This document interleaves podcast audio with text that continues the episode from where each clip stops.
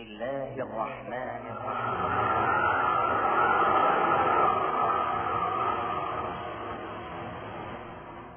الحج أشهر معلومات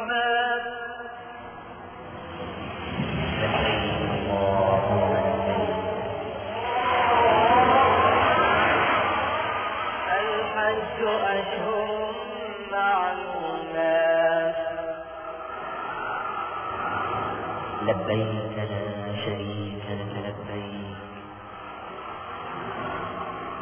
الحج أشهر معلومات إن الحمد والنعمة لك الحج أشهر معلومات فمن فرض فيهن الحج فلا رفث ولا فسوق ولا جدال في الحج.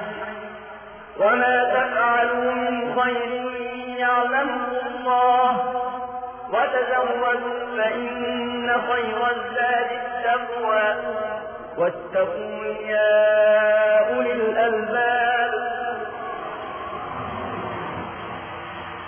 لبيك اللهم لبيك لا شريك لك لبيك. إن الحمد والنعمة لك والملك. لا شريك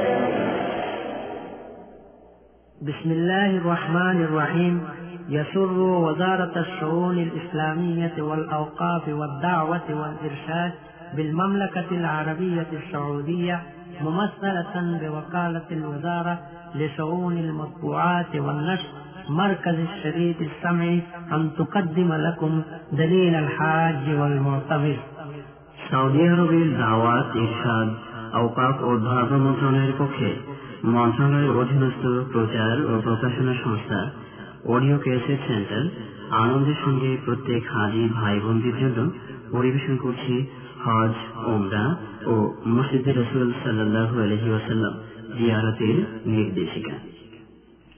সম্মানিত হাজি সাহেবদের জন্য হজ ওমরা ও মসজিদ রসুল সাল্লাহ আলী ওয়াসাল্লামের নির্দেশিকা উপস্থাপনের পূর্বে সৌদি আরবের গবেষণা, ফতাওয়া, দাওয়াত ও এরশাদ বিভাগের director general Sheikh Abdul Aziz ibn Abdullah bin বাদের বাণী করে শোনাচ্ছি। সম্মানিত হাজি ভাই সাহেবান, আসসালামু আলাইকুম ওরহমতুল্লাহ ওবরাকাতুহ মক্কার পবিত্র ভূমিতে মহান আল্লাহর অতিথি হিসাবে আপনাদেরকে আমি স্বাগতম জানাচ্ছি। আমি আমার নিজেকে সতর্ক করছি এবং আল্লাহ বাণীর মর্মানুসারে তার উপর আমল করার উদ্দেশ্যে আপনাদেরকে নসিহত করছি।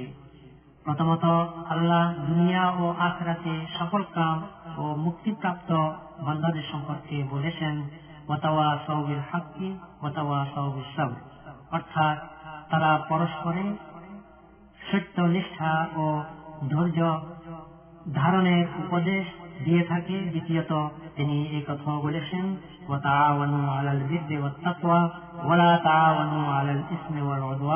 অর্থাৎ, সৎকর্ম ও আত্মসংযমে তোমরা একে অন্যকে সাহায্য করবে, কিন্তু পাপ কাজ ও সীমা লঙ্ঘন নয়। আল্লাহ পাকের নিকট সকলের জন্য মকবুল হজ নন্দিত চেষ্টা ও মঞ্জুরি প্রাপ্ত সৎ আমলের জন্য সবিনয় প্রার্থনা জানাই।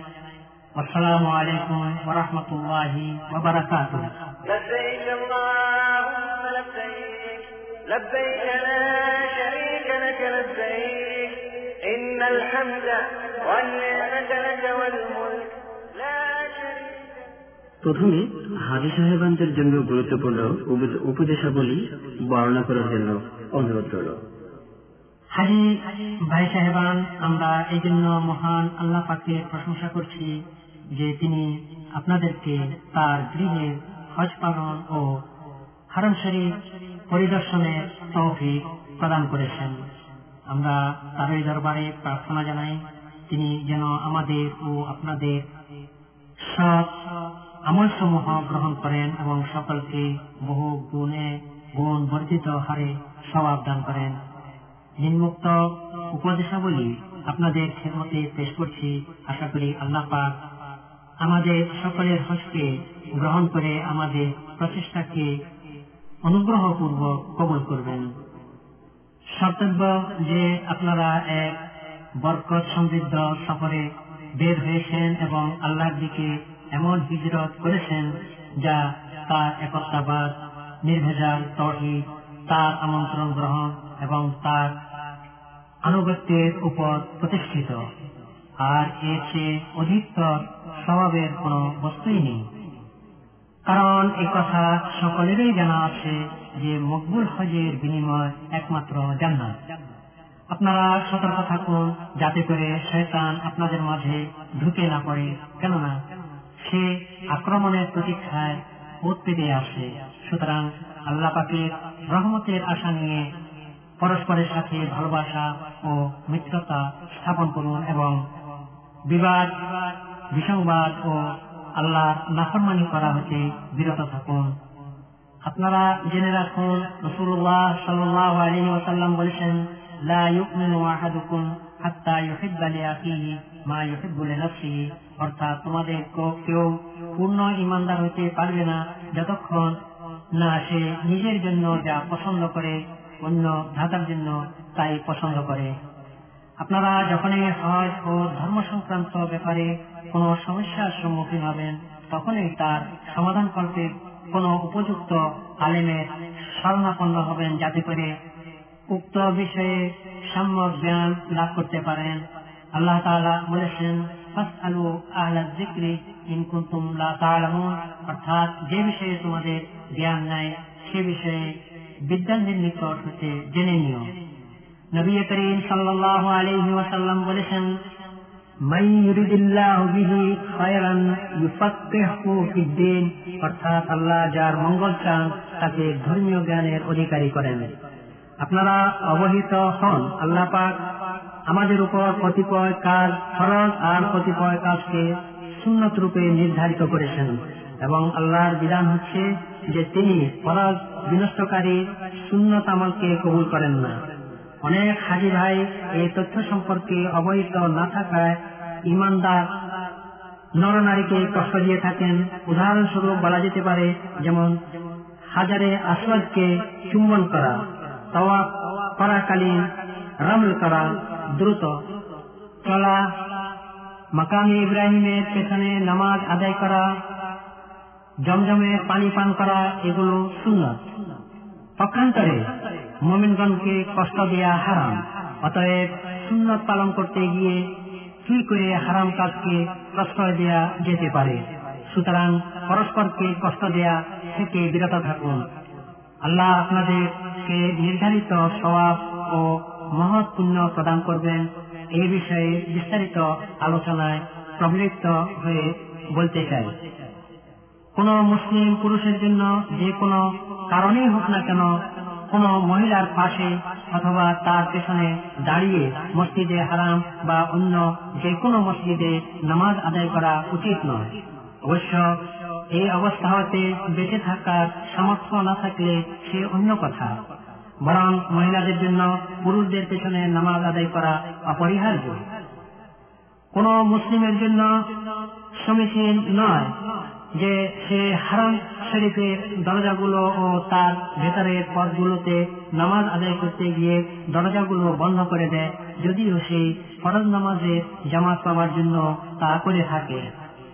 কাবা শরীফের পাশে উপবেশন করে বা তার নিকটে নামাজ আদায় করতে গিয়ে অথবা হিজরে হজরত ইব্রাহিম কর্তৃক তৈরিকৃত কাবাগৃহের পরিত্যক্ত অংশ অথবা মাকামে ইব্রাহিমের কাছে অবস্থান করতে গিয়ে তওয়া বন্ধ করে দেয়া যায় নয়। বিশেষ করে ভিড়ের সময় এই নিষেধাজ্ঞা আরও দৃঢ়তার সাথে প্রযোজ্য, কারণ এটা অন্তহীন কষ্টের কারণ হয়ে দাঁড়ায়।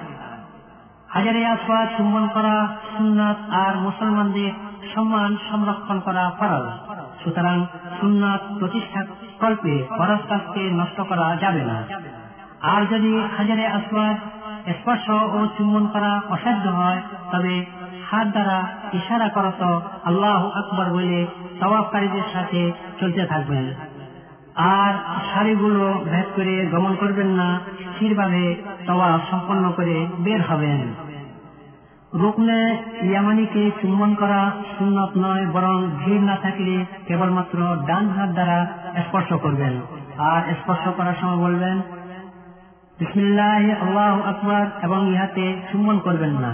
আর যদি স্পর্শ করা কঠিন হয়, তবে ইহাকে ছেড়ে তবাব করতে থাকবেন। ইহার প্রতি ইশারা করবেন না এবং ইহার বরাবর হওয়ার সময় তকবির ও দিবেন না। কেননা নবী করিম সাল্লাহ আলহি ওয়াসাল্লাম থেকে উহা প্রমাণিত হয়নি। আর যখন রুকনি ইয়ামানি ও হাজারে আসবাদের মধ্যবর্তী স্থানে পৌঁছবেন, তখন এই দোয়া পড়া মুস্তাহাব ربنا آتنا في الدنيا حسنة وفي الآخرة حسنة وقنا عذاب النار পরিশেষে সকলকে কিতাবুল্লাহ আল কোরআন ও সুন্নতে রসুল্লাহ আল হাদিসের বিধানকে আঁকড়িয়ে ধরার জন্য উপদেশ প্রদান করছি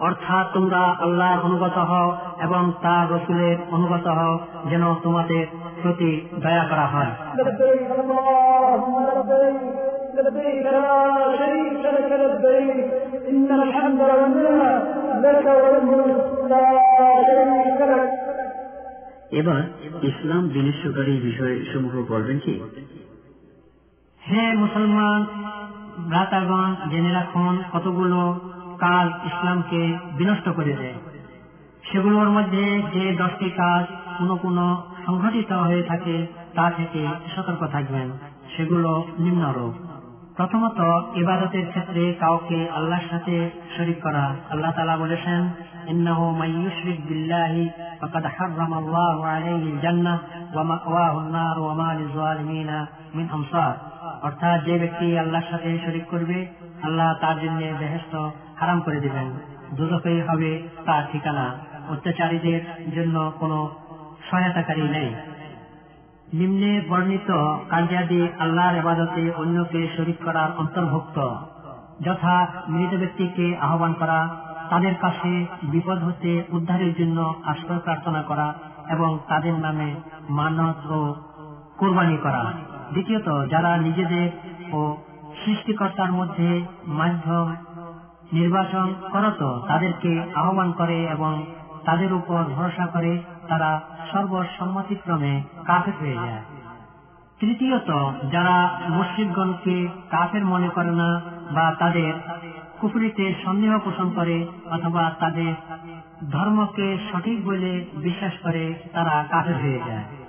চতুর্থত, যে ব্যক্তি তাগুতের ক্ষুদাদ্রোহী শক্তি হুকুমকে নবী সাল্লাহ আলাইসাল্লামের হুকুম অপেক্ষা শ্রেষ্ঠতর মনে করে অনুরূপ ভাবে যে ব্যক্তি এই বিশ্বাস পোষণ করে যে নবী করিম সাল্লাহ আলী ওসাল্লামের পথ প্রদর্শন অপেক্ষা অন্যের পথ প্রদর্শন অধিকতর সঠিক অথবা অন্যের নির্দেশ নবী করিম সাল্লাহ আলী ওসাল্লামের নির্দেশ অপেক্ষা উন্নততর সে ব্যক্তি কাফে এই জাতীয় কুফরি যেমন মানব রচিত বিধান ও নিয়ম পদ্ধতি ইসলামী শরীয়ত অপেক্ষা শ্রেষ্ঠ বলে বিশ্বাস করা অথবা একথা মনে করা যে বিংশ শতাব্দীতে ইসলামী বিধান যুগোপযোগী নয়, অথবা মনে করা যে একমাত্র ইসলামই হচ্ছে মুসলমানদের পশ্চাৎপদতার কারণ, অথবা মনে করা যে ধর্ম প্রভু পরবর্তীকার ও মানুষের মধ্যে একটি ব্যক্তিগত ব্যাপার। অন্যান্য ক্ষেত্রে ধর্মের প্রবেশ নিষিদ্ধ। আল্লাহর নির্দেশ মোতাবেক সুরের হাত কাটা অথবা বিবাহিত ব্যবিচারকারীকে প্রস্তাব নিক্ষেপ করে হত্যা করা আধুনিক কালে যুগোপযোগী ও যুক্তিসঙ্গত নয়, এরূপ ধারণা পোষণ করা। এই আকিদা পোষণ করা যে শরীর ব্যাপারে অথবা নির্ধারিত সীমা বা অন্যান্য ব্যাপারে আল্লাহ নাজির করা বিধান ছাড়া বিচার ফয়সালা করা যায় যদিও সে বিশ্বাস করে যে তার এই ফয়সালা সারি বিধান অপেক্ষা নিকৃষ্ট।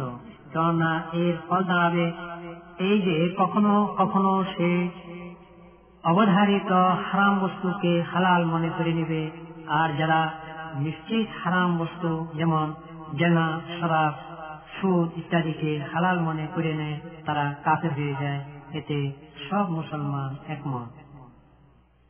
পঞ্চমত, মোহাম্মদ মুস্তফা সাল্লাহ আলী ওসাল্লামের আনিত শরী বিধানের কোনো কিছুর প্রতি বিদ্বেষ পোষণকারী ব্যক্তি কাফের যদিও সে উক্ত বিধানের উপর অসন্তুষ্ট চিত্তে আমল করে। আল্লাহ তালা বলেন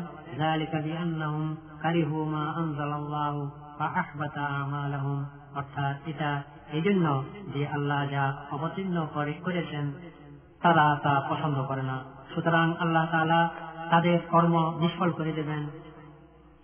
ষষ্ঠম শরীয়তে মোহাম্মদের কোন অনুশাসন অথবা তার জন্য নির্ধারিত স্বভাব বা শাস্তিকে যে বিদ্রুপ করবে সে আল্লাহ পাকের বাণী অনুযায়ী কাপে হয়ে যাবে আল্লাহ তালা বলেছেন قل أب الله وآياته ورسوله كنتم تستهزئون لا تعتذروا قد كفرتم بعد إيمانكم অর্থাৎ তুমি বলো তোমরা কি ঠাট্টা তামাশা করছিলে আল্লাহ ও তার আয়াতগুলো ও তার রসুল সম্বন্ধে এখন আর কৈফিয়ত পেশ করো না।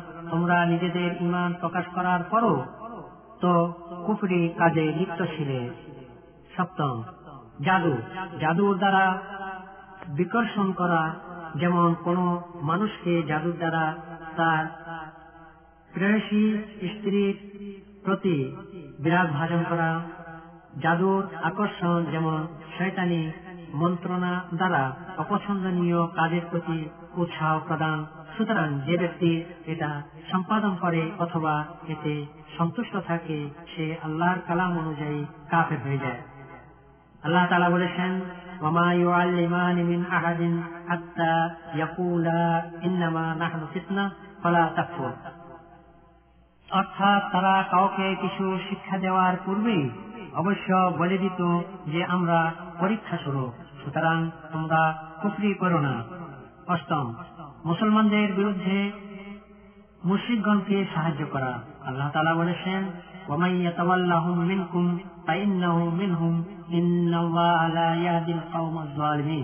অর্থাৎ তোমাদের মধ্যে যারা তাদেরকে অভিভাবক হিসাবে গ্রহণ করবে, তারা তাদের মধ্যে পরিগণিত হবে।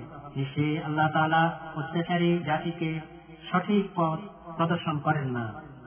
নবম, যদি কেউ বিশ্বাস পোষণ করে যে মোহাম্মদ মুস্তফা সাল্লাহ আলী ওসাল্লামের বিধান বের হয়ে যাওয়া কোন কোন লোকের জন্য বৈধ, তবে সে কাফের হয়ে যাবে। আল্লাহ তালা বলেন ইসলাম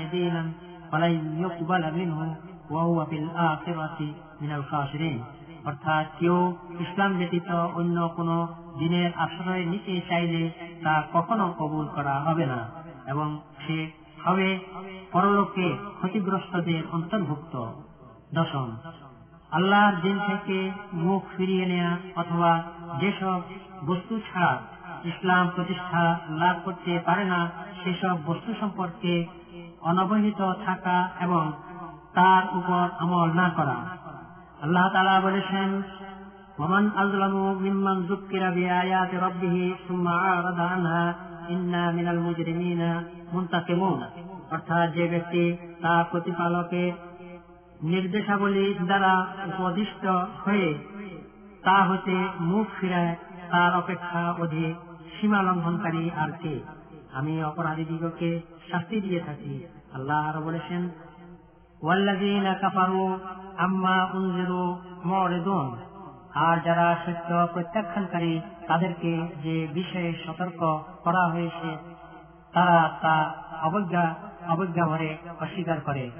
ইচ্ছায় হোক, অনিচ্ছায় হোক, ভয়ে হোক, ভীতিতে হোক, যদি কোনো ব্যক্তি উল্লেখিত ইসলাম বিনষ্টকারী বিষয়ের কোনো একটি সম্পাদন করে, তবে সে কাফের হয়ে যাবে।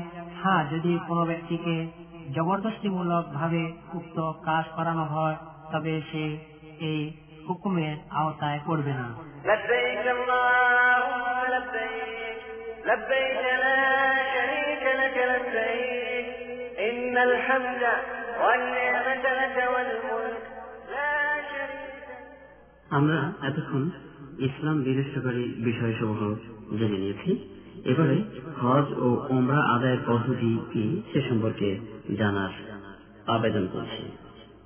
মুসলিম ভদ্র মহোদয়, হজ তিন প্রকার। এক তামাক্ত দুই, কেরান। ও তিন, এফরাজ।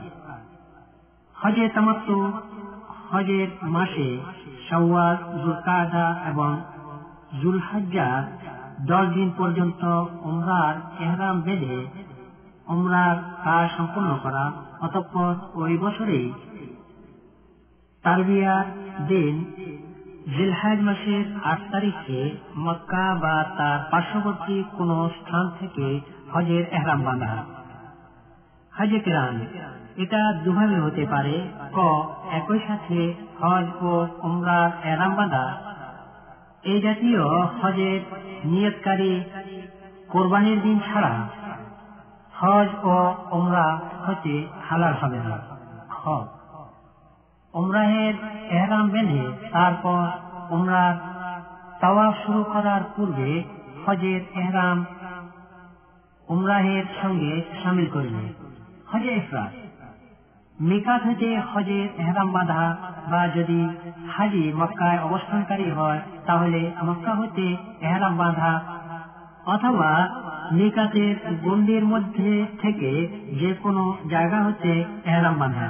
অতঃপর যদি তার সাথে কোরবানির জানোয়ার থাকে, তাহলে উমরা সমাপন করার পর এহরাম অবস্থায় কোরবানির দিন পর্যন্ত থাকবে। আর যদি তার সাথে কোরবানির জানোয়ার না থাকে, তবে তার জন্য শরীয়তি বিধান হচ্ছে যে সে যেন তার হজকে উমরার সঙ্গে পরিবর্তন করে নেয় অতঃপর সে আল্লাহর ঘর, তওয়াব সাপা মারোয়া সাই এবং মাথার চুল ছোট করে যারা শুধু হজের এহরাম বেঁধেছে, তাদের নিয়ে নবী করিম সাল্লাহ আলী সাল্লামের নির্দেশ অনুযায়ী হালাল হয়ে যাবে। অনুরূপ ভাবে উল্লেখিত কারণে হজে কেরানের নিয়োগকারীর সাথে যদি হাজি কোরবানির জানোয়ার না থাকে, তাহলে তার জন্য হজে কেরানের নিয়ত ভঙ্গ করত উমরার নিয়ত করা জায়েজ হবে যার সাথে কোরবানির জানোয়ার না থাকে তার জন্য হজ্জে তমত্ব আফজল কারণ নবী করিম সাল্লাহ আলী ওয়াসাল্লাম সাহাবাদেরকে এভাবে নির্দেশ দিয়েছেন এবং তাদেরকে জোর তাগিদও দিয়েছেন لبيك اللهم لبيك لبيك لا شريك لك لبيك إن الحمد والنعمة لك والملك لا شريك لك আমরা এতক্ষণ হজ সম্পর্কে কিছু বিবরণ শুনেছি এবার জানতে চাইব ওমরা সম্পর্কে কিছু বিবরণ নিকাতে এহরাম বাঁধার নির্দিষ্ট স্থান পৌঁছার পর প্রথমত গোসল করতে হবে তারপর সম্ভব হলে সুগন্ধি ব্যবহার করতে হবে অতঃপর ইহরামের কাপড় লুঙ্গি এবং চাদর পরিধান করতে হবে লুঙ্গি এবং চাদর উভয় সাদা হওয়া উত্তম আর মেয়েরা যে কোনো কাপড় পরিধান করতে পারবে তবে তাতে যেন সৌন্দর্যের প্রদর্শনী না হয় তারপর উমরাহের এহরাম বেঁধে বলতে হবে لبيك اللهم لبيك لبيك لا شريك لك لبيك إن الحمد والنعمة لك والملك لا شريك لك অর্থাৎ হে আল্লাহ আমি তোমার দরবারে হাজির। আমি তোমার দ্বারে উপস্থিত। তোমার কোনো অংশীদার নেই। তোমার দরবারে উপস্থিত হয়েছি। সর্বপ্রকার প্রশংসা এবং নিয়ামতের সামগ্রী সবাই তোমার। সর্বযুগে ও সর্বত্র। তোমার এই রাজত্ব তোমার কোনো অংশীদার নেই। উল্লেখিত দোয়া পুরুষ লোকেরা মুখে জোরে উচ্চারণ করবে আর স্ত্রী লোকেরা চুপে চুপে বলবে। অতঃপর অধিক মাত্রায় তালিয়া পড়বে জেত্র পার করবে এবং সৎ কাজের উপদেশ দেবে ও অসৎ কাজ হতে নিষেধ করবে। পবিত্র মক্কা ভূমিতে পৌঁছার পর সাতবার আল্লাহর ঘরে তওয়াব করতে হবে। তাকবীর পরে হাজারে আসবাদ থেকে শুরু করে আবার হাজারে আসবাদের নিকট দিয়ে শেষ করতে হবে। তওয়াবকালীন ইচ্ছা মতো জিক্র দোয়া করতে হবে। তবে প্রত্যেক চক্করের শেষে নিম্মুক্ত দোয়া পড়া শ্রেয় ربنا آتنا في الدنيا حسنة وفي الآخرة حسنة وقنا عذاب النار অতঃপর মাকামে ইব্রাহিমে অথবা তার থেকে কিছু দূরে হলেও নামাজ পড়তে হবে আর যদি তাও সম্ভব না হয় তবে মসজিদের যে জায়গায় সম্ভব সেখানে নামাজ পড়বে তারপর সাফা পাহাড়ে যেতে হবে এবং তার উপরে পৌঁছে কাবা শরীফকে সামনে রেখে দুহাত ঊর্ধ্বে তুলে আল্লাহ তালা প্রশংসা ও তিনবার তকবির করতে হবে। তিনবার করে দোয়া করা হচ্ছে সুন্নাত, অতঃপর এই দোয়া তিনবার পড়বে।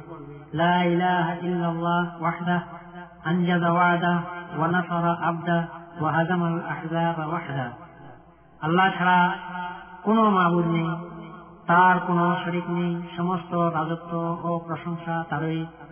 তিনি সর্ববিষয়ে সর্বশক্তিমান, আল্লাহ ছাড়া কোনো পয়সা নেই। তিনি একক, তিনি তার ওয়াদা পূর্ণ করেছেন এবং তিনি একাই শত্রুকে ধ্বংস করেছেন। এই দোয়া তিনবারের কম পড়লেও কোনো দোষ নেই। অতঃপর সাপা হতে নেমে সাত চক্র দিয়ে ওমরা সাই করতে হবে এবং দু সবুজ চিহ্নের মধ্যে দ্রুত চলতে হবে এবং এই চিহ্নের আগেও পরে স্বাভাবিকভাবে চলতে হবে। আর সম্ভব হলে মারোয়ার উপর চড়ে সাফার অনুরূপ তিনবার আল্লাহ প্রশংসা করতে হবে। তওয়াফ ও সাইয়ের জন্য কোনো নির্দিষ্ট ও অপরিহার্য জিক্র নাই। বরং তওয়াফ ও সাইকারী ব্যক্তি জিকে দোয়া অথবা কোরআন তেলাওয়াত যেটাই সহজ মনে করবে সেটাই করতে পারবে।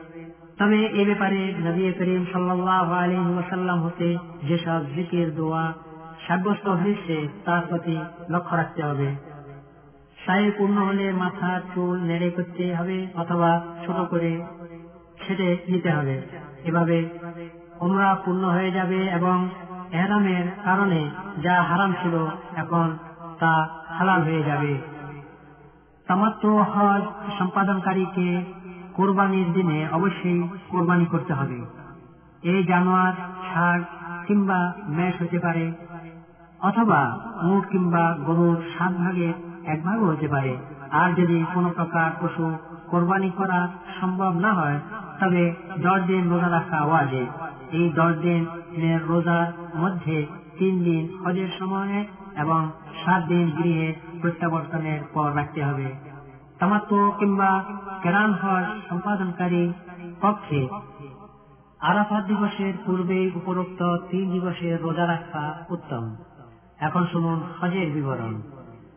হজে ইফরাদ অথবা কেরানের নিয়তকারীগণকে তাদের স্ব মিকাতে এহরাম বাঁধতে হবে। মিকাতের গণ্ডির মধ্যে অবস্থানকারীগণকে তাদের ইচ্ছা অনুযায়ী হজে ইফরাদ অথবা হজে কেরানের এহরাম বাঁধতে হবে। হজে তামাত্ম সম্পাদনকারীকে তার অবস্থান স্থল হতে আঠারোই জিলহাজ তারবিয়ার দিনে গোসল করে সম্ভব হলে সুগন্ধি ব্যবহার করত এহরাম বাঁধতে হবে এবং এহরামের কাপড় পরিধান করে বলতে হবে, লাব্বাইক আল্লাহুম্মা লাব্বাইক, লা শারীকা লাক লাব্বাইক, ইন্নাল হামদা ওয়ান নি'মাতা লাকা ওয়াল মুলক, লা লাক। অর্থাৎ আমি হাজির হে প্রভু, আমি তোমার দরবারে উপস্থিত তোমার কোনো অংশীদার নেই।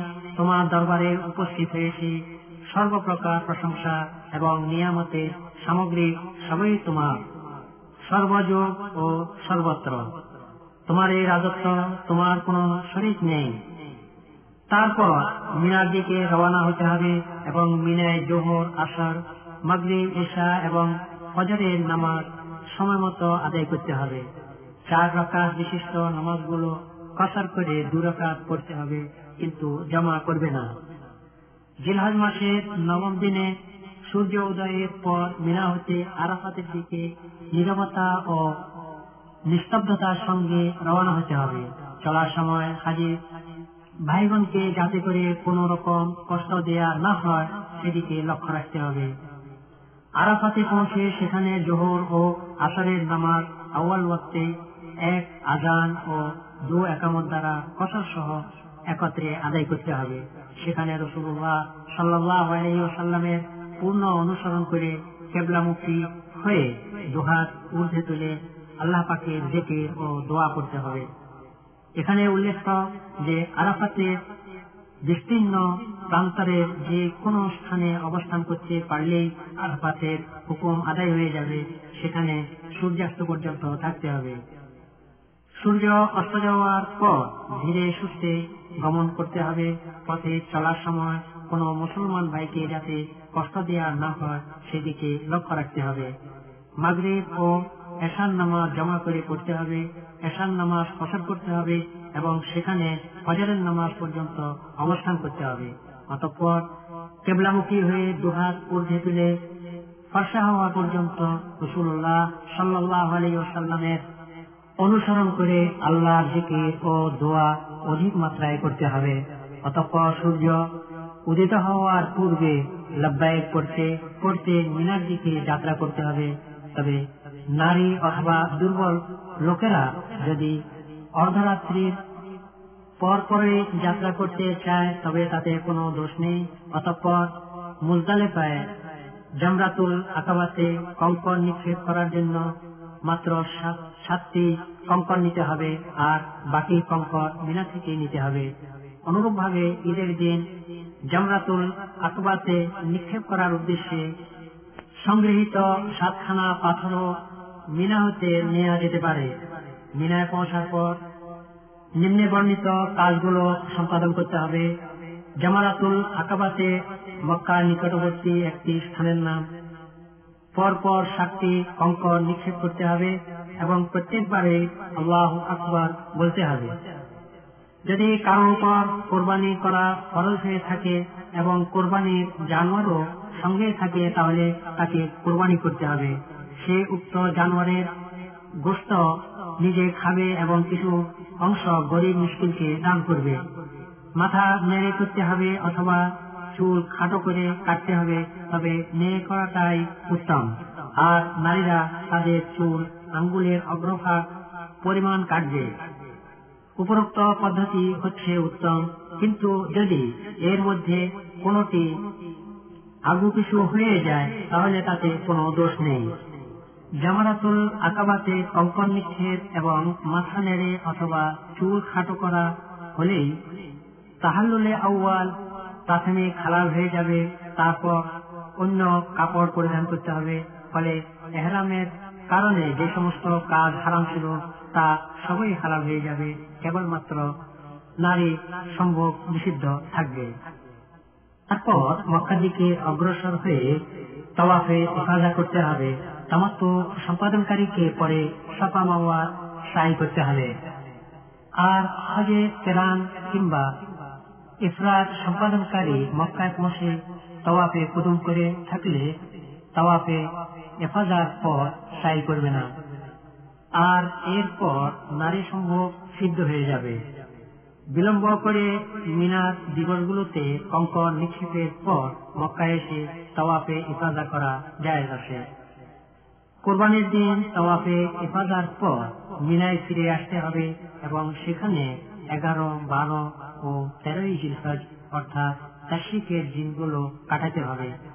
আর যদি কেউ প্রথম দুদিনের রাত্রি কাটিয়ে প্রত্যাবর্তন করতে ইচ্ছুক হয়, তবে সেটাও বৈধ হবে।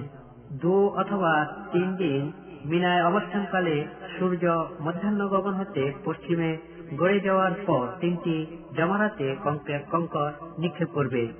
এই প্রস্তর নিক্ষেপ প্রথম জামরা হতে শুরু করতে হবে। এই স্থানটি মক্কা হতে সবচেয়ে বেশি দূরে অবস্থিত। এরপর মধ্যবর্তী জামারায় কঙ্কর নিক্ষেপ করবে এবং সর্বশেষে জামারাতুল আকাবাতে প্রস্তর নিক্ষেপ করবে। প্রত্যেক জামারাতে পরপর সাতটি কঙ্কর নিক্ষেপ করতে হবে এবং প্রত্যেকবারে আল্লাহ আকবর ধ্বনি উচ্চারণ করতে হবে।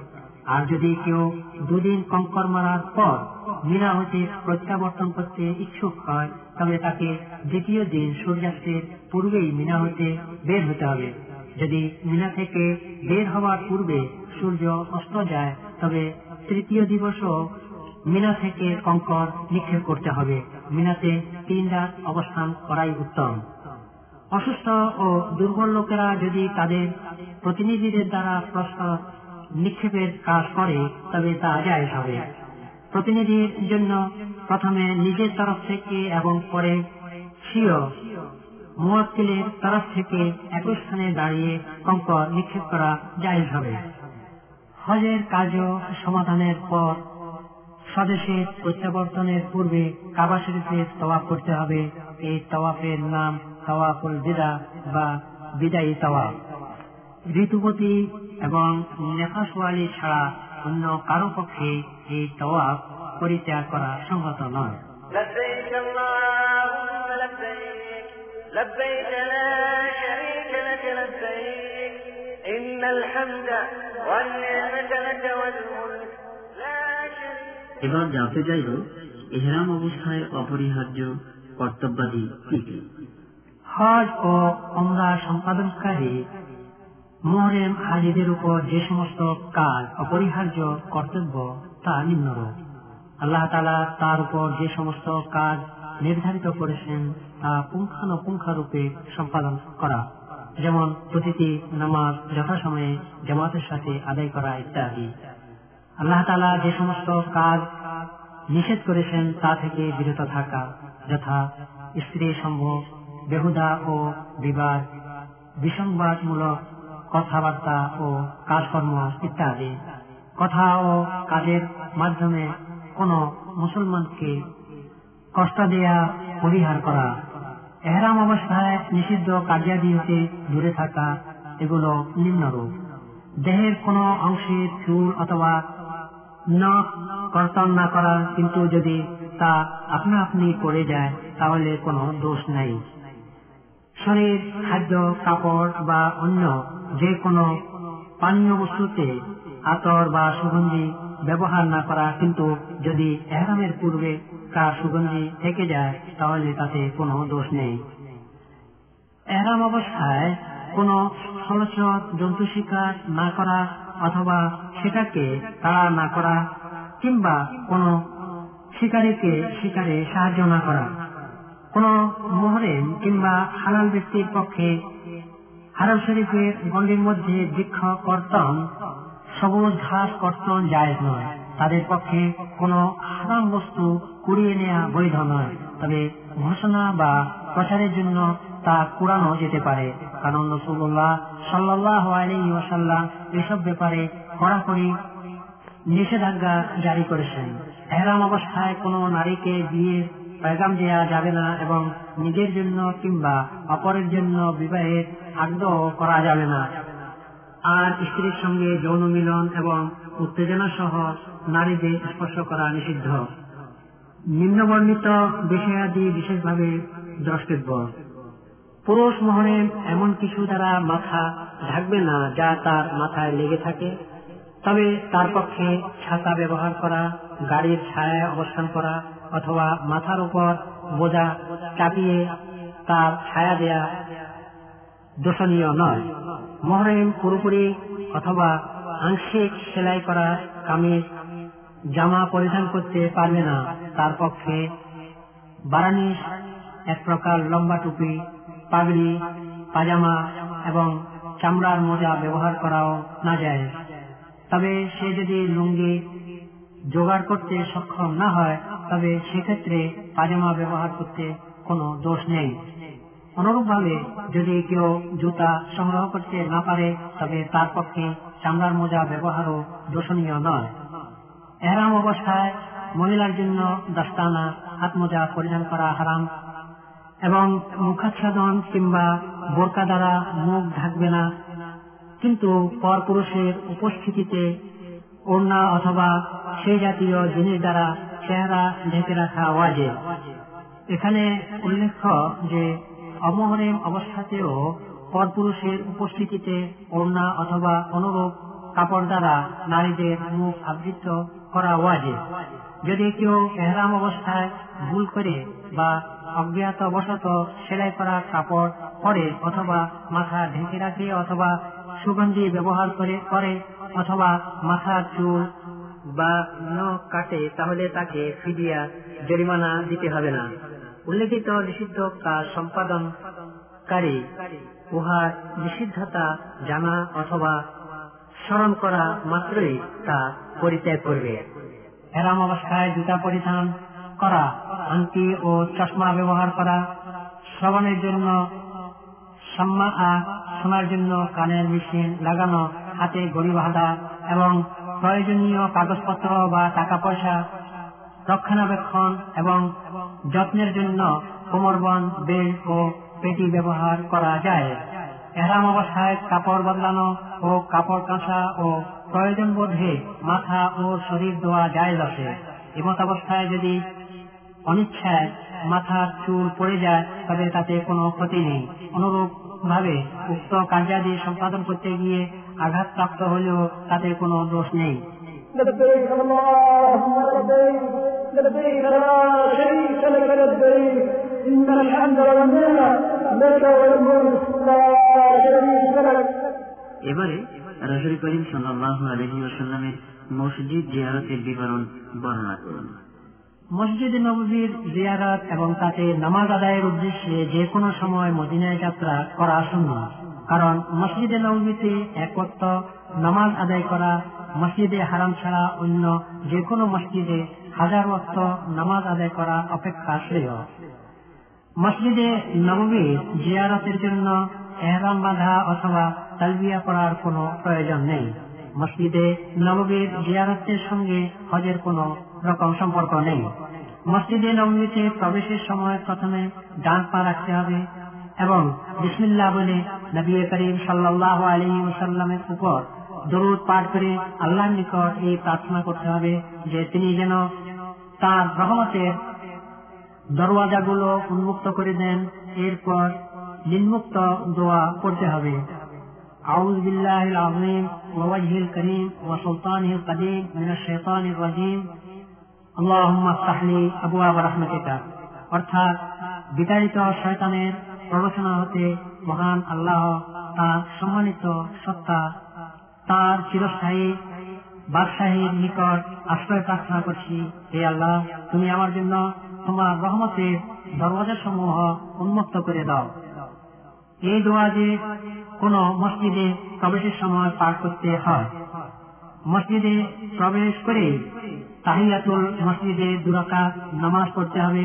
এই নামাজ মসজিদে যে কোনো জায়গায় পড়া যেতে পারে।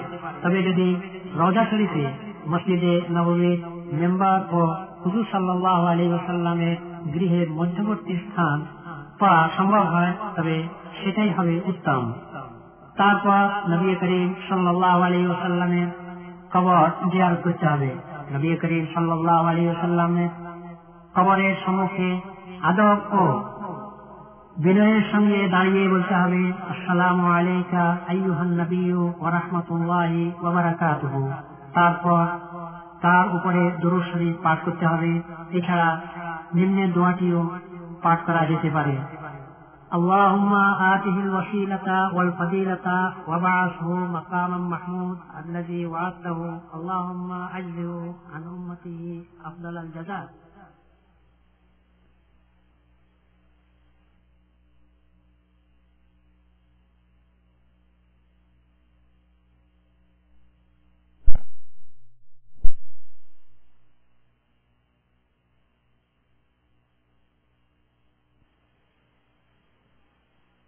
اللهم آته الوسيلة والفضيلة وبعثه مقاما محمود الذي وعدته اللهم أجزه عن أمته أفضل الجزاء অর্থাৎ হে আল্লাহ তাকে অশিলা এবং মর্যাদা দান করো এবং তাকে যে প্রশংসনীয় মকাম দান করার ওয়াদা করেছ তা প্রদান করো হে আল্লাহ তাকে তার উন্মতের তরফ থেকে শ্রেষ্ঠ প্রতিদান দাও অতঃপর ডান দিকে কিছুটা সরে গিয়ে হজরত আবু বকর রাজি আল্লাহ কবরের সামনে দণ্ডায়মান হয়ে তাকে সালাম জানাতে হবে এবং তার জন্য মাত্রাত ও রহমতের দোয়া করতে হবে।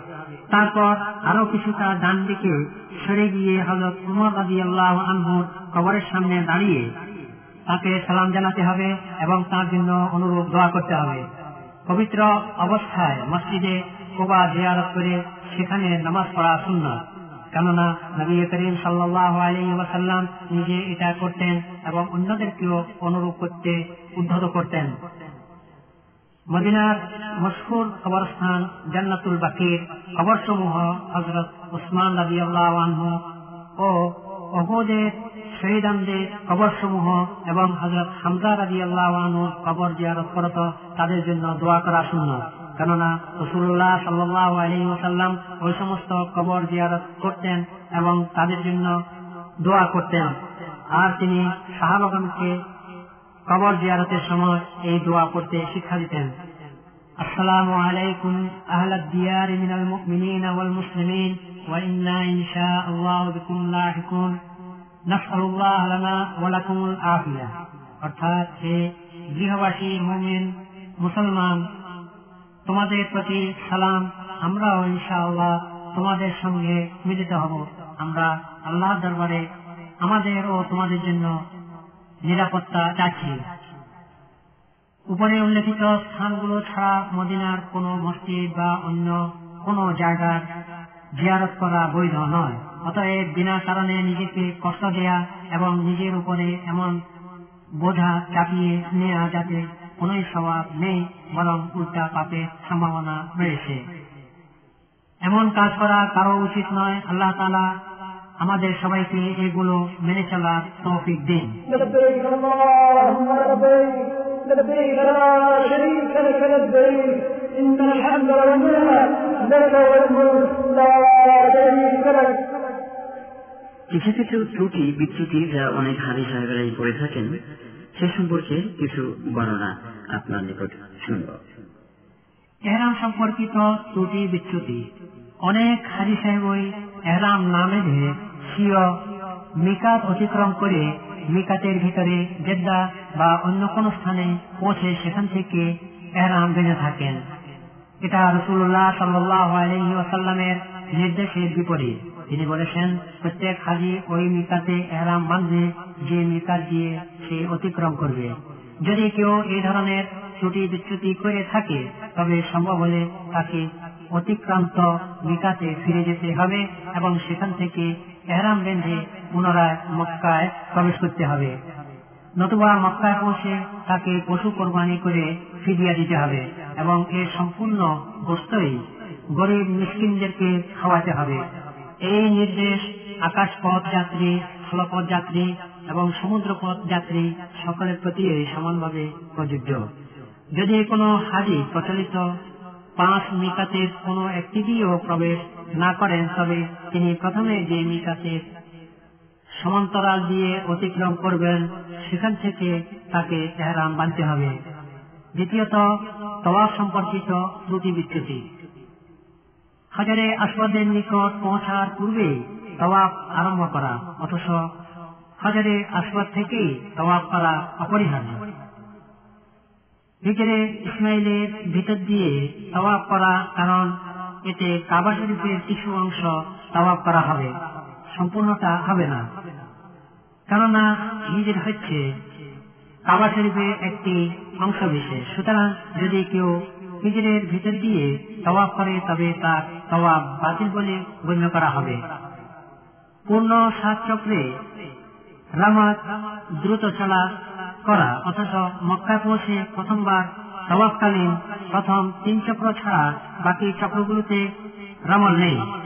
হাজারে আসবাদকে চুম্বন করার জন্য অত্যাধিক ভিড় করা এবং কখনো কখনো এ নিয়ে আপোষে মারামারি ও গালিগালাজ করা। এতে মুসলমানদের ক্ষতি হয় আর এটা সর্বজন বিদিত যে অনাহতভাবে মুসলমানদের সঙ্গে মারামারি ও গালিগালাজ করা যায় নয়। হাজারে আসবাদ চুম্বন করতে না পারলে তওয়াফের কোনো ক্ষতি হয় না, বরং অক্ষমতায় তওয়াফ যথাযথভাবে নির্ভুল হবে। আর যদি চুম্বন দেয়া সম্ভব না হয়, তাহলে হাজারে আসবাদের বরাবর হয়ে দূর হতে সেটাকে ইশারা করত আল্লাহ আকবর বললে যথেষ্ট হবে। বরকত লাভের উদ্দেশ্যে হাজারে আসবাদকে স্পর্শ করা এটা একটি বেদাত। শরীয়তে যার কোনো ভিত্তি নেই, এই ব্যাপারে সুন্নত হচ্ছে সম্ভব হলে শুধুমাত্র স্পর্শ ও চুম্বন করা। কাবা শরীফে সমস্ত আরকান স্পর্শ করা এবং সমস্ত দেয়ালে চুম্বন ও স্পর্শ করা। অথচ নবী করিম সাল্লাহ আলী ওসাল্লাম হাজারে আসবাদের রুকুন এবং ইয়ামানি রুকুন ছাড়া কাবার কোন জায়গায় চুম্বন করেননি। তওয়াফের প্রত্যেক চক্রের জন্য পৃথক পৃথক দোয়া নির্দিষ্ট করা। কারণ ইহা নবী করিম সাল্লাহ আলী ওসাল্লাম হতে সাব্যস্ত নয়। তিনি হাজারে আসওয়াদের নিকট পৌঁছে তকবির দিতেন এবং প্রত্যেক চক্রের শেষে হাজারে আসওয়াদ ও রুকনে ইয়ামানির মধ্যবর্তী স্থানে এই দোয়া পাঠ করতেন। আতিনা ফিদ্দুনিয়া হাসানাতাও ওয়াফিল আখিরাতি হাসানা ওয়া কিনা আযাবান নার হে প্রভু তুমি আমাদেরকে পৃথিবী ও আখেরাতের কল্যাণ দান করো এবং আমাদেরকে জাহান্নামের আগুন হতে বাঁচাও। তবাব করার সময় তবাবকারী অথবা তওয়াব পরিচালকের এমন উচ্চস্বরে চিৎকার করা, যার ফলে অন্যান্য তবাবকারীকে বিশৃঙ্খলায় ফেলে দেয়। মকামি ইব্রাহিমের নামাজ পড়ার জন্য ভিড় করা এটা সুন্নতের বিপরীত। এছাড়া এতে তওয়াবকারীদের বিশেষ কষ্ট হয়। অথচ তওয়াফের দুরাকাত নামাজের জন্য মসজিদে যে কোনো স্থানে যথেষ্ট। তৃতীয়ত, সাফা মারোয়ার সাইকালীন ত্রুটি বিচ্যুতি। সাফা মারোয়া পাহাড়ে আরোহণকালে কতিপয় হাজি কাবা শরীফকে সামনে করে তাকবীরের সময় হাত দ্বারা এভাবে কাবা শরীফকে ইশারা করে থাকেন যে মনে হয় যেন তারা নামাজের জন্য তকবির দিতেছেন। এই জাতীয় ইশারা করা ভুল। কারণ নবী করিম সাল্লাহ আলী ওয়াসাল্লাম দোয়ার জন্য শুধু তিনবার তার পবিত্র হস্তদয় ঊর্ধ্বে উঠাতেন। তিনি আলহামদুলিল্লাহ আল্লাহ আকবর বলতেন এবং কাবা শরীফকে সামনে করে ইচ্ছামতো দোয়া করতেন। অতএব সাফা মারওয়াতে নবী করিম সাল্লাহ আলী ওসাল্লাম যে জাতীয় দোয়া করেছেন, ওই জাতীয় দোয়া করাই উত্তম। কোন কোন হাজি সাহেব সাফা মারওয়ার সাইকালে প্রতি চক্রেই শুরু হতে শেষ পর্যন্ত দ্রুত চলে থাকেন। পক্ষান্তরে একমাত্র সবুজ দুচিহ্নের মধ্যখানে তাড়াতাড়ি চলাটা হচ্ছে সুন্দর আর চক্রের বাকি স্থানে সাধারণভাবে চলতে হবে। চতুর্থ, আরফাত ময়দানে অবস্থানকালীন ত্রুটি বিচ্যুতি। কতিপয় হাজি সাহেব আরাফাত ময়দানের সীমার বাইরে অবতরণ করে সেখানে সূর্যাস্ত পর্যন্ত অবস্থান করেন এবং আরাফাত ময়দানের সীমানার মধ্যে পদার্পণ না করে মুজদালাফার দিকে প্রত্যাবর্তন করেন। এটা এমন একটি মারাত্মক ভুল, যার ফলে হজ বিনষ্ট হয়ে যায়। কারণ আরাফাতে অবস্থান করার নামই হচ্ছে হজ এবং ওই ব্যাপারে আরাফাতের গণ্ডির মধ্যে অবস্থান করাই ওয়াজে এর বাইরে নয়, অতএব এ ব্যাপারে হাজিদের সচেষ্ট হওয়া উচিত। আর যদি একান্তই সূর্যাস্তের পূর্বে প্রবেশ করা সম্ভব না হয়, এবং তিনি যদি সূর্যাস্ত পর্যন্ত গন্ডির বাইরে অবস্থান করতে বাধ্য হন, তবে রাত্রিবেলায় প্রবেশ করলেও যথেষ্ট হবে, বিশেষ করে কোরবানির রাত্রে। কতিপয় হাজি সাহেব সূর্যাস্তের পূর্বে আরাফাত হইতে প্রত্যাবর্তন করে থাকেন, অথচ এটা জায়জ নয়। কেননা রসুল্লাহ সাল্লাহ আলী ওসাল্লাম পূর্ণভাবে সূর্যাস্ত না যাওয়া পর্যন্ত তথায় অবস্থান করেছেন। আরাফাত পর্বত, জবলে রহমত এ আরোহণ এবং তার চূড়া পর্যন্ত উঠবার জন্য ভিড় করা সঙ্গত নয়, কারণ এর ফলে নানাবিধ ক্ষতি হয়ে থাকে। অথচ আরাফাত প্রান্ত সমস্তই অবস্থাস্থল পর্বতে আরোহণ করা এবং তাতে নমাজ পড়া শরীয়ত সম্মত নয়। দোয়ার জন্য আরাফাত পর্বতকে অনেক হাজি সাহেব কেবলা বানিয়ে থাকেন। অথচ এই ব্যাপারে কাবা শরীফকে কেবলা মানাই হচ্ছে শূন্য কোন কোন হাজি সাহেব আরাফাতের দিন নির্দিষ্ট স্থানে মাটি এবং কঙ্কর জমা করে থাকেন, আল্লাহর বিধানে এর কোন প্রমাণ নেই।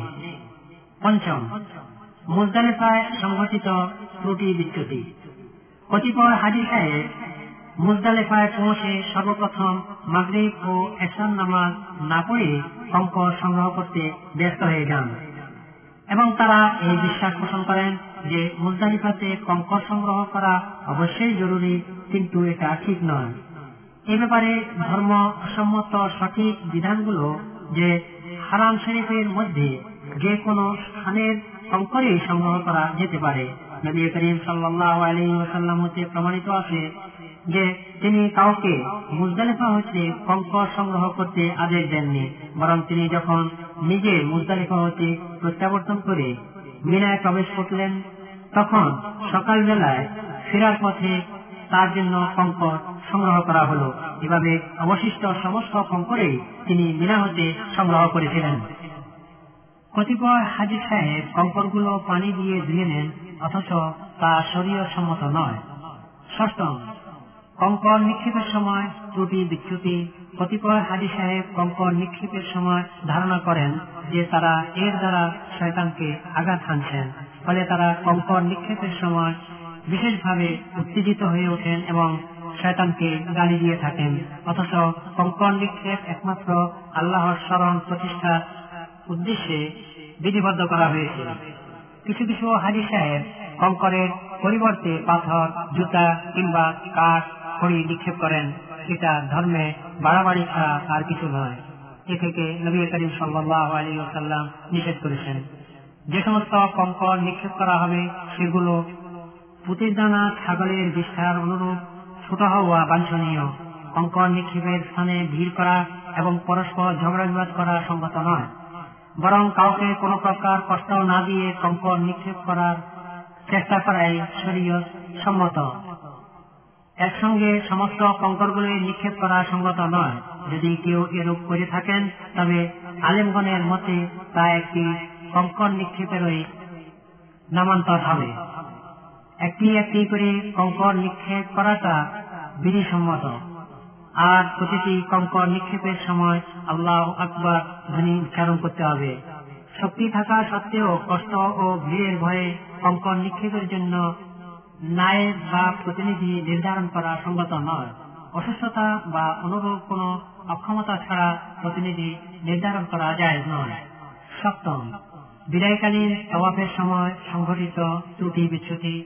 কতিপয় হাজি সাহেব দীর্ঘজ মাসের বারো তারিখে কঙ্কর নিক্ষেপের পূর্বে মক্কা এসে বিদায়ী তাওয়াফ করত মদিনায় ফিরে যান। অতঃপর কঙ্কর নিক্ষেপ করে সেখান থেকে স্বদেশে প্রত্যাবর্তন করেন। এমত অবস্থায় তার মক্কায় অবস্থানের পরিসমাপ্তি হল প্রস্তর নিক্ষেপে নয় অথচ নবী করিম সাল্লাহ আলী ওসাল্লাম বলেছেন অর্থাৎ তোমাদের কেউ যেন তার সফরের শেষ আল্লাহর ঘরের সঙ্গে না করে স্বদেশে প্রত্যাবর্তন না করে। বিদায়ী তওয়াফ হচ্ছে ওয়াজেব। এই তওয়াফ হজের যাবতীয় কার্যাবলী সমাধান করার পর, সফর শুরু করার অব্যবহিত পূর্ব করতে হবে।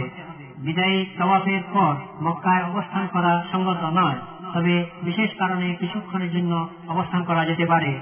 কতিপয় হাজি সাহেব বিদায়ী তওয়াফের পর মসজিদ থেকে বের হওয়ার সময় বাইতুল্লাহর দিকে মুখ করে উল্টো পায়ে হেঁটে বের হন। এর দ্বারা তারা কাবাগরের প্রতি সম্মান প্রদর্শন করা হবে বলে মনে করেন। কিন্তু এটা সম্পূর্ণ বেদাত শরীয়তে এর কোনো ভিত্তি নেই। অনেক হাজি সাহেব বিদায়ী তওয়াফের পর মসজিদুল হারামের দরজায় দাঁড়িয়ে কাবার দিকে তাকিয়ে এমন ভাবে দোয়া করেন, যা দেখে মনে হয় যেন তিনি কাবা হতে বিদায় নিচ্ছেন। এটাও অনুরূপ বেদাত, যা শরীয় সম্মত নয়। অষ্টম, মসজিদে নবীর জিয়ারতকালে সংগঠিত ত্রুটি বিচ্যুতি রসুল মকবু সাল্লাহ আলী ওসাল্লামের কবর মুবারক জিয়ারতকালে মাজারের চতুর্পাশের দেয়াল বা লোহার রড জালগুলো স্পর্শ করা এবং বরকত লাভের আশায় জানালায় সুতা বা অনুরূপ কিছু বন্ধন করা প্রভৃতি শরীয়ত বিগর্হিত কাজ। বরকত তো একমাত্র আল্লাহ ও তার রসুলের আইন কানুন মেনে চলার মধ্যে নিহিত বেদাতের মধ্যে নয়। অহুদ পর্বতের বিভিন্ন গুহায় যাওয়া অনুরূপ ভাবে মক্কার গাড়ে হেরা ও গাড়ে শহরে যাওয়া এবং সেথায় ছেঁড়া কাপড় বা নেকড়া বাঁধা আর সেখানে এমন জাতীয় কাজ করা যাতে আল্লাহর অনুমতি নেই এবং এ ব্যাপারে অতিরিক্ত কষ্ট করা, এগুলো সবাই বেদা পবিত্র শরীয়তে এর কোনো ভিত্তি নেই। এমন কতিপয় স্থানে জিয়ারত করা এবং সেখানে এই ধারণা পোষণ করা যে এগুলো রসুল্লাহ সাল্লাহ আলী সাল্লামের নিদর্শন, যেমন পুষ্টি, বসার স্থান আংটির কূপ, যে কূপে রসুল্লাহ সাল্লাহ আলী সাল্লামের আংটি হারিয়ে গিয়েছিল, অথবা হজরত উসমান রাজি আল্লাহ কূপ ইত্যাদি। আর বরকত লাভের আশায় এই সমস্ত স্থান থেকে মাটি নেয়া বাকিউল দরকার এবং অহুদের শহীদানদের কবরস্থানে গিয়ে তাদের কবর জিয়ারতকালে কবরে সাহিত্য ব্যক্তিদের আহ্বান করা এবং তাদের নৈকট্য ও বরকত লাভের আশায় তথায় টাকা পয়সা নিক্ষেপ করা, এগুলো হচ্ছে গুরুতর ভুল। বরং আলেমগণের মতে এগুলো বৃহত্তম শেষ আল্লাহর কিতাব এবং রসুলের সুন্নতে তা প্রমাণিত হয়েছে, কারণ এবাদত একমাত্র আল্লাহর জন্য, অন্য কারোর জন্য কিছুই সিদ্ধ নয়, যেমন প্রার্থনা, কোরবানি, মানত ইত্যাদি। আল্লাহ তাআলা বলেছেন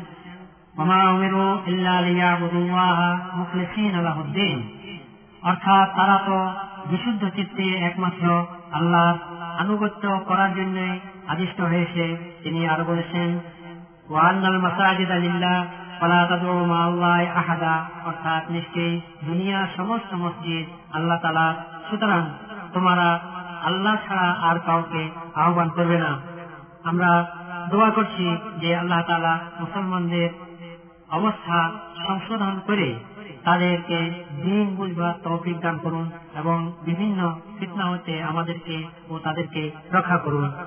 বস্তুত তিনি সর্বশ্রোতা ও আহ্বানে সারাদানকারী এবারে হজ ও উমরা সম্পাদনকারী এবং মসজিদে নবী সাল্লাহ আলী ওসাল্লামের জিয়ারতকারীদের জন্য সংক্ষিপ্ত নির্দেশাবলী পরিবেশন করছি।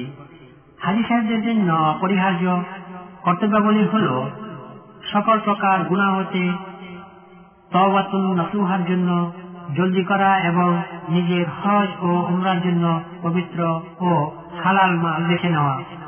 স্বীয় রচনাকে মিথ্যা কথন পরনিন্দা, চুগলখুরি এবং বিদ্রুপ হতে সংরক্ষণ করা। হজ ও উমরাহের একমাত্র উদ্দেশ্য আল্লাহর সন্তুষ্টি লাভ এবং পরকালে সৌভাগ্য অর্জন। লোক দেখানো ও শোনানো এবং গর্ব প্রকাশ করা হতে নিজেকে পূর্ণ মাত্রায় দূরে রাখা। হজ ও উমরাহের প্রয়োজনীয় কার্যকলাপ সম্পর্কে শিক্ষা গ্রহণ করা এবং কঠিন মশলা সম্বন্ধে বিশেষভাবে জিজ্ঞাসা করা। মিকাতে পৌঁছার পর ইফরাত কেবলমাত্র হয় তামাত্ম কেবলমাত্র উমরা এবং চারান হজ উমরা উভয় একসাথে। এর যে কোনো একটি বেছে নেওয়ার অধিকার হাজি সাহেবদের রয়েছে। উল্লেখ্য যে যেসব হাজির সাথে হাজি কোরবানির জানোয়ার থাকে না, তাদের জন্য হজে তামাত্রই উত্তম। আর যাদের সাথে হাজি থাকে, তাদের জন্য হজে কেরান করাই উত্তম। কোন এহরামকারী তার অসুস্থতা বা শত্রুর ভয়ের কারণে যদি হজের অনুষ্ঠানগুলো পালন করতে সমর্থ হবে না বলে তার মনে আশঙ্কা হয়, তবে তিনি এহরাম বাঁধার সময় নিম্নে বর্ণিত শর্ত আরোপ করবেন। আল্লাহ মাহাল্লি হাইসু হাবাতাতনি অর্থাৎ হে আল্লাহ, আমাকে তুমি যেখানেই আটকাবে সেখানেই আমার এহরাম শেষ হবে। আমি তখনই হারাম হয়ে যাব। ছোট বালক বালিকার হজ সিদ্ধ হবে। তবে তাদের জন্য ইসলামের ফরজ হজ হিসাবে তা গণ্য হবে না। মোহরেমের জন্য গোসল করা, মাথা ধৌত করা এবং প্রয়োজন বোধে চুল কাটা যায়। যখন পরপুরুষের দেখার আশঙ্কা থাকবে, তখন মেয়েদের জন্য তাদের মুখমণ্ডলের উপর ওড়না লটকানো জায়েজ হবে। প্রয়োজন বোধে মুখমণ্ডল হতে অপসারিত করার উদ্দেশ্যে ওড়নার নিচে পট্টির ব্যবহার যা আজকাল অধিকাংশ নারীদের মধ্যে প্রচলিত রয়েছে, শরীয়তে এর কোনো ভিত্তি নেই। মোহরেন যে কাপড় পরিধান করে এহরাম বেঁধেছেন, ওই কাপড় কোনো কারণবশত ধৌত করা অথবা তার পরিবর্তে নতুন কাপড় পরিধান করা সবই যায়। তাছাড়া ওই কাপড় বদলিয়ে অন্য কাপড় পরিধান করাও সঙ্গত যদি মোহরেম ভুলবশত অথবা অজ্ঞানতার কারণে সিলাই করা কাপড় পরিধান করেন অথবা মাথা ঢেকে ফেলেন কিংবা সুগন্ধি লাগান, তবে সেজন্য তাকে কোনো কাপড়া দিতে হবে না। যদি মোহরেম, হজে, তামাত্ম এবং উমরা সম্পাদনকারী হন, তবে তাকে তওয়াব আরম্ভ করার পূর্বে আল্লাহর ঘর কাবা শরীফে পৌঁছার সাথে সাথে তালবিয়া পড়া বন্ধ করে দিতে হবে। রমল দ্রুতছানা এবং ইস্তেফা এহরাম অবস্থায় পরিহিত চাদর ডান কাঁধের নিচে দিয়ে চাদরের উভয় কোন বাম কাঁধের উপর ধারণ করা, অর্থাৎ ডান কাজ খোলা রাখা, শুধু তওয়াফে কুদুমে সর্বপ্রথম মক্কা পৌঁছে যে তওয়াফ করা হয় সিদ্ধ। রামল প্রথম তিন চক্রে নির্ধারিত, আর এটা একমাত্র পুরুষদের জন্য, মহিলাদের জন্য নয়। তওয়াফের সময় হাজি সাহেবদের যদি এমন সন্দেহ হয় যে তিনি তিন চক্র তওয়াফ করেছেন না চার চক্র, এমত অবস্থায় তাকে নিম্ন সংখ্যা অর্থাৎ তিন চক্র ধরে নিতে হবে। সাইয়ের বেলাতেও অনুরূপ ভাবে নিম্ন সংখ্যায় ধরে নিতে হবে। তওয়াফের সময় ভিড় থাকলে জমজম এবং মাকামি ইব্রাহিমের পেছন দিয়েও তওয়াফ করাতে কোনো দোষ নেই। কারণ মসজিদে হারামের সম্পূর্ণ এলাকাটাই তওয়াফের উপযোগী স্থান। মেয়েদের নিজ দেহের সৌন্দর্যের প্রদর্শনী এবং সুগন্ধি লাগিয়ে পর্দাহীন অবস্থায় তওয়াফ করা জঘন্যতম অপরাধ। মেয়েরা যদি এহরামের পর ঋতুবতী হয়ে যায় অথবা সন্তান প্রসব করে, তবে পবিত্র না হওয়া পর্যন্ত বেতুল্লাহ তওয়াফ তাদের জন্য সিদ্ধ হবে না।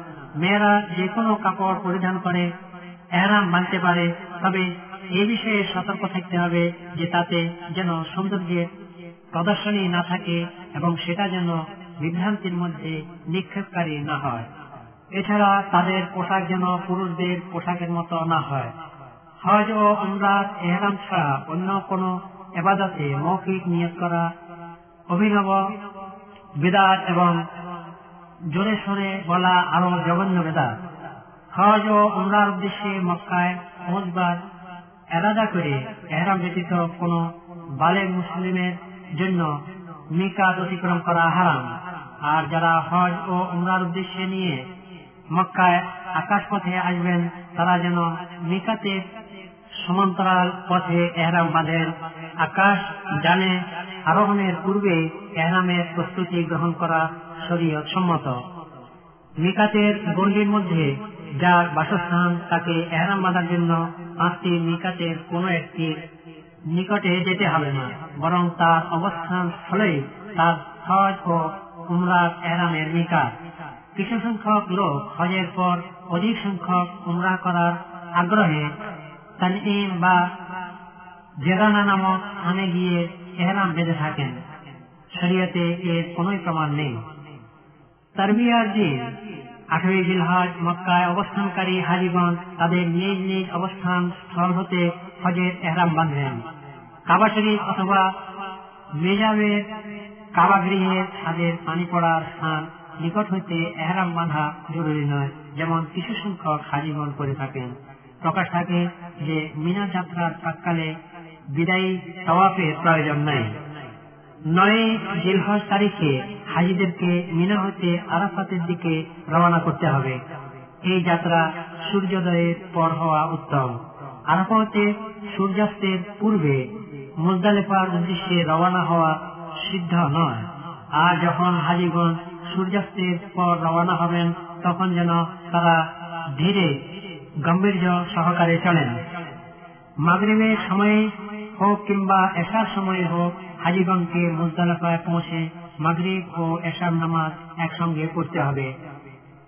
রামি করার উদ্দেশ্যে যে কোনো জায়গা হতে কঙ্কর সংগ্রহ করা যেতে পারে। মুজদালিফা হতে কঙ্কর সংগ্রহ করতে হবে এমন কোনো কথা নেই। কঙ্কর ধৌত করা মুসাহাব নয়, কেননা নবী করিম সাল্লাহ এবং তাঁর সাহাবাগঞ্জের নিকট হতে এমন কোনো কথা বর্ণিত হয় নাই। ব্যবহৃত কঙ্কর পুনরায় ব্যবহার করা ঠিক নয়। নারী ও শিশু প্রকৃতির মতো দুর্বল ব্যক্তিদের জন্য রাতের শেষ ভাগে মিনার উদ্দেশ্যে যাত্রা করা বৈধ। ঈদের দিন মিনায় পৌঁছার পর তালিয়া বন্ধ করে দিতে হবে। সেখানে পৌঁছে জামারাতুল আকাবাতে পর পর সাতটি কঙ্কর নিক্ষেপ করতে হবে। কঙ্করগুলো লক্ষ্যস্থলে পড়ে থাকা শর্ত নয়। শর্ত হচ্ছে লক্ষ্যস্থলে পতিত হওয়া। আলিমগণের অধিকতর বিশুদ্ধ মত অনুযায়ী কোরবানের সময়সীমা আইয়ামের তাসিকের তেরো তারিখে সূর্যাস্তের পূর্ব পর্যন্ত সম্প্রসারিত। ঈদের দিন তওয়াফে ইজাফা কিংবা তওয়াফে জিয়ারত করা হজের আরকানসমূহের অন্যতম রকম ইহা ভিন্ন হজব্রত পালন পূর্ণ হয় না। মিনা দিবস অতিবাহিত হওয়ার পরেও ইয়া সম্পাদন করা যেতে পারে। হজ ও আমরা একসাথে করার নিয়ত করলে তাকে একটিমাত্র সাই করতে হবে। অনুরূপভাবে যে ব্যক্তি হজ ইফরাদের এহরাম বাঁধে এবং কোরবানির দিন পর্যন্ত এহরামের অবস্থায় থাকে, তাকেও একটি সাই করতে হবে। হাজিদের জন্য কোরবানির দিনে করণীয় কাজগুলো তার অনুসারে করা উত্তম। প্রথমে জামরাতুল আকাবায় কঙ্কর নিক্ষেপ করা, অতঃপর কোরবানি করা, তারপর মাথা মুন্ডন করা কিংবা চুল ছোট করে কাটা এবং কাবা গৃহে তওয়াফ করা, তারপর সাফা মারোয়া সাই করা। এই তারতিবের যদি ব্যতিক্রম ঘটে এবং আগের কাজটি পরে এবং পরের কাজটি আগে সম্পাদিত হয়, তাতে কোনো ক্ষতি নেই। যেসব কাজ সম্পাদন করার ফলে হাজিগণ পুরোপুরি হালাল হয়ে যায়, তা নিম্নরূপ। জামরাতুল আকাবায় কঙ্কর নিক্ষেপ করা, মাথা মুন্ডন অথবা ছোট করে চুল কাটা সাই সহ তওয়াফে হেফাজা করা দুদিন কঙ্কর মারার পর যারা মিনা হতে তাড়াতাড়ি প্রত্যাবর্তন করতে ইচ্ছুক, তাদের ওই দিন সূর্যাস্তের পূর্বে মিনা হতে প্রত্যাবর্তন করতে হবে। অপ্রাপ্ত বয়স্ক ছেলেমেয়েদের পক্ষ হতে তাদের অভিভাবকগণ কঙ্কর নিক্ষেপ করবেন। তবে তাদেরকে প্রথমে নিজেদের পক্ষ হতে কঙ্কর নিক্ষেপ করতে হবে। অসুস্থতার কারণে কিংবা বয়োবৃদ্ধ বা মেয়েদের গর্বের কারণে নিজ হাতে কঙ্কর নিক্ষেপে অপারক ব্যক্তিবর্গের জন্য অপরকে দিয়ে কঙ্কর নিক্ষেপ করানো জায়জ হবে।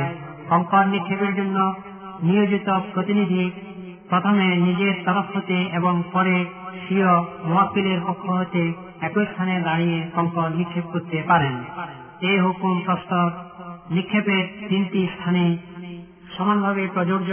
আজে যদি সমাপ্ত অথবা কেরান হজ সম্পাদনকারী হন, মসজিদুল হারামের মধ্যে বসবাসকারী না হন, তবে তার জন্য পশু কোরবানি করা ওয়াজিব।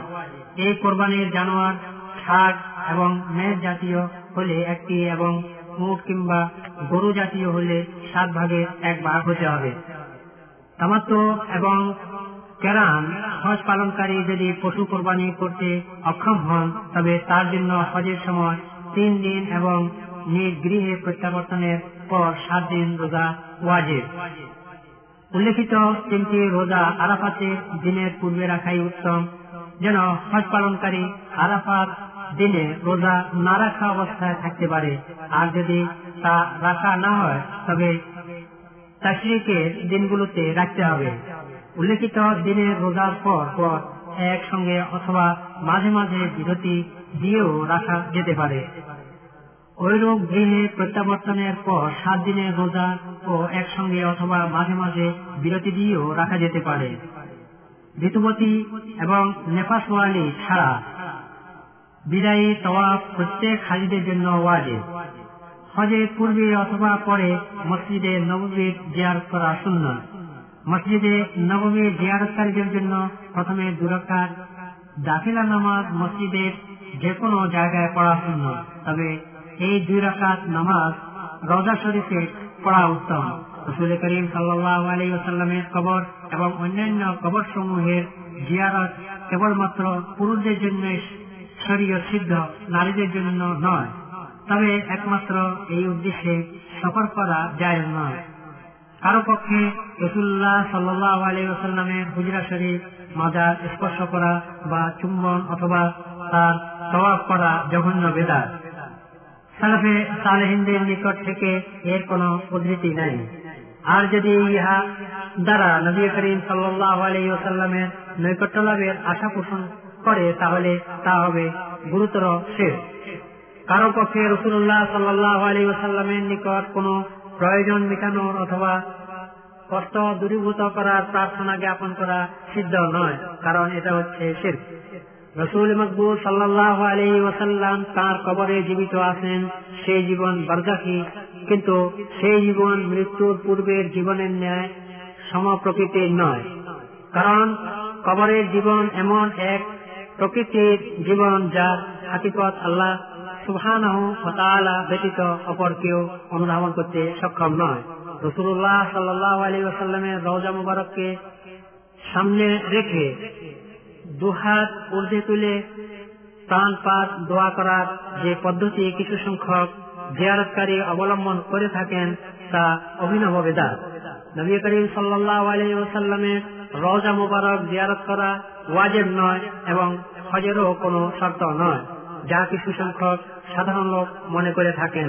রসুল্লাহ সাল্লাহ আলী ওসাল্লামের রওজা মুবারক জিয়ারত করার উদ্দেশ্যে সফর করার বৈধতা প্রমাণের জন্য যে সমস্ত হাদিস বর্ণনা করা হয়, তা সবগুলোরই সনদ দুর্বল অথবা হাদিসগুলো মৌদু মন গড়া এবারে যে সকল দোয়াসমূহ আরাফা, মুজদালিফা ও অন্যান্য স্থানে করা উচিত, সেগুলো হচ্ছে اللهم إني أسألك الأفوى والعافية في ديني ودنياي وأهلي ومالي অর্থাৎ হে আল্লাহ আমি আমার দিন ও দুনিয়া আমার পরিবার পরিজন ও বিষয় সম্পদের নিরাপত্তার জন্য তোমার নিকট প্রার্থনা করছি اللهم استر عوراتي وآمن روعاتي اللهم احفظني من بين يدي ومن خلفي وعن يميني وعن شمالي ومن فوقي ওয়াউযু বিআজমাতিকা আন উগতালা মিন তাহতি। অর্থাৎ হে আল্লাহ, তুমি আমার গোপন দোষসমূহ ঢেকে রাখো। আমাকে ভয়ভীতি হতে নিরাপত্তা দান করো। আমার অগ্রপশ্চাৎ ডান বাম এবং ঊর্ধ্ব হতে আপতিত বিপদ হতে আমাকে তুমি নিরাপদে রেখো। আমি পায়ের তলা হতে মাটি ধসে যাওয়ার ফলে মৃত্যুবরণ হতে তোমার আশ্রয় চাচ্ছি اللهم عافني في بدني اللهم عافني في سمعي اللهم عافني في بصري لا إله إلا أنت অর্থাৎ হে আল্লাহ তুমি আমাকে দৈহিক কৌশলে রেখো আমার শ্রবণ ইন্দ্রিয় এবং দৃষ্টিশক্তিকে কৌশলে রেখো তুমি ছাড়া আর কোনো মাবুদ নেই اللهم إني أعوذ بك من الكفر والفقر ومن عذاب القبر لا إله إلا أنت অর্থাৎ হে আল্লাহ আমি কুফরি দরিদ্রতা এবং কবরের আজাব হতে তোমার নিকট আশ্রয় প্রার্থনা করছি তুমি ছাড়া আর কোনো মাবুদ নেই اللهم أنت ربي لا إله إلا أنت خلقتني وأنا عبدك وأنا على عهدك ووعدك ما استطعت أعوذ بك من شر ما صنعت أبوء لك بنعمتك علي وأبوء بذنبي فاغفر لي إنه لا يغفر الذنوب إلا أنت অর্থাৎ হে আল্লাহ তুমি আমার প্রতিপালক তুমি ছাড়া আর কোনো মাবুদ নেই আমি সাধ্যানুসারে তোমার সঙ্গে কৃত অঙ্গীকারের উপর কায়েম রয়েছে আমি যা কিছু করছি তার অপকারিতা হতে তোমার নিকট আশ্রয় চাচ্ছি তুমি আমাকে যেসব নিয়ামত দান করেছ আমি তার কৃতজ্ঞতা জ্ঞাপন করছি আমি আমার সমুদয় গুণা হতে ক্ষমা প্রার্থনা করছি তুমি আমাকে ক্ষমা করো তুমি ছাড়া আর কেউ আমার গুণাসমূহ মাফ করতে পারবে না اللهم إني أعوذ بك من الهم والحزن وأعوذ بك من العجز والكسل ومن البخل والجبن وأعوذ بك من غلبة الدين وقهر الرجال অর্থাৎ হে আল্লাহ আমি চিন্তা ও উদ্বেগ অক্ষমতা ও অলসতা কৃপণতা ও ভীরুতা ঋণের গুরুভার এবং পরাজয়ের গ্লানি হতে তোমার নিকট আশ্রয় প্রার্থনা করছি اللهم اجعل أول هذا اليوم صلاحا وأوسطه فلاحا وآخره نجاحا وأسألك خير الدنيا والآخرة يا أرحم الراحمين অর্থাৎ হে আল্লাহ তুমি আজকের দিনের প্রথম অংশকে পুণ্যের মধ্য অংশকে সাফল্যের এবং শেষ অংশকে পরকালের মুক্তির অশিলা করে দাও হে পরম দয়ালু তোমার নিকট আমি দুনিয়া ও আখরাতের মঙ্গল কামনা করছি اللهم إني أعوذ بك من علم لا ينفع وقلب لا يخشى ونفس لا تشبع ودعوة لا يستجاب لها অর্থাৎ হে আল্লাহ আমি তোমার নিকট অনুপকারী জ্ঞান নির্ভয় অন্তর অতৃপ্ত আত্মা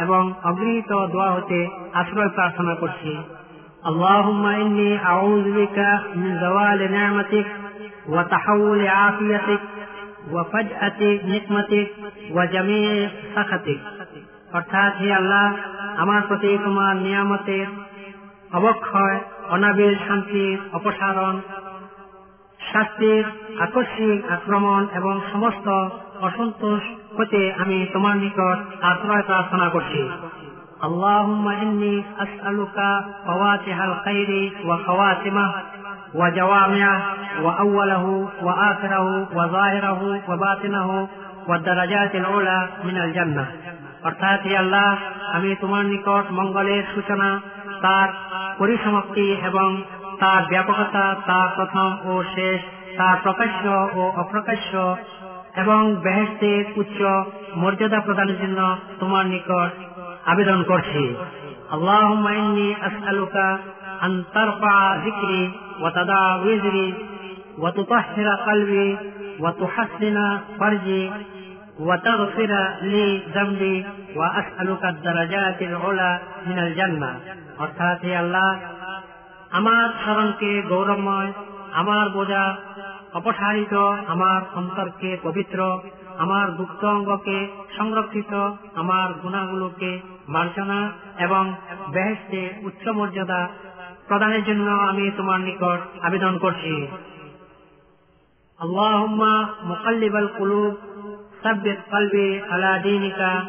আল্লাহুম্মা মুসাররিফাল কুলুব ওয়াল আফসার قلوبنا على طاعتك অর্থাৎ অন্তরসমূহের বিবর্তনকারী হে আল্লাহ তুমি আমার অন্তরকে তোমার দিনের উপর সুপ্রতিষ্ঠিত রাখো অন্তর ও দৃষ্টিসমূহের পরিবর্তনকারী হে আল্লাহ তুমি আমাদের অন্তরকে তোমার আনুগত্যের দিকে ফিরিয়ে দাও ওয়াসাল্লাল্লাহু আলা সাইয়্যিদিনা মুহাম্মদ ওয়া আলা আলিহি ওয়া সাহবিহি ওয়া সাল্লাম মহান আল্লাহ তাআলা আমাদের হজ ও ইবাদত বন্দেগী কবুল করুন। আমিন। রাহমতিকা ইয়া আরহামার রাহিমিন।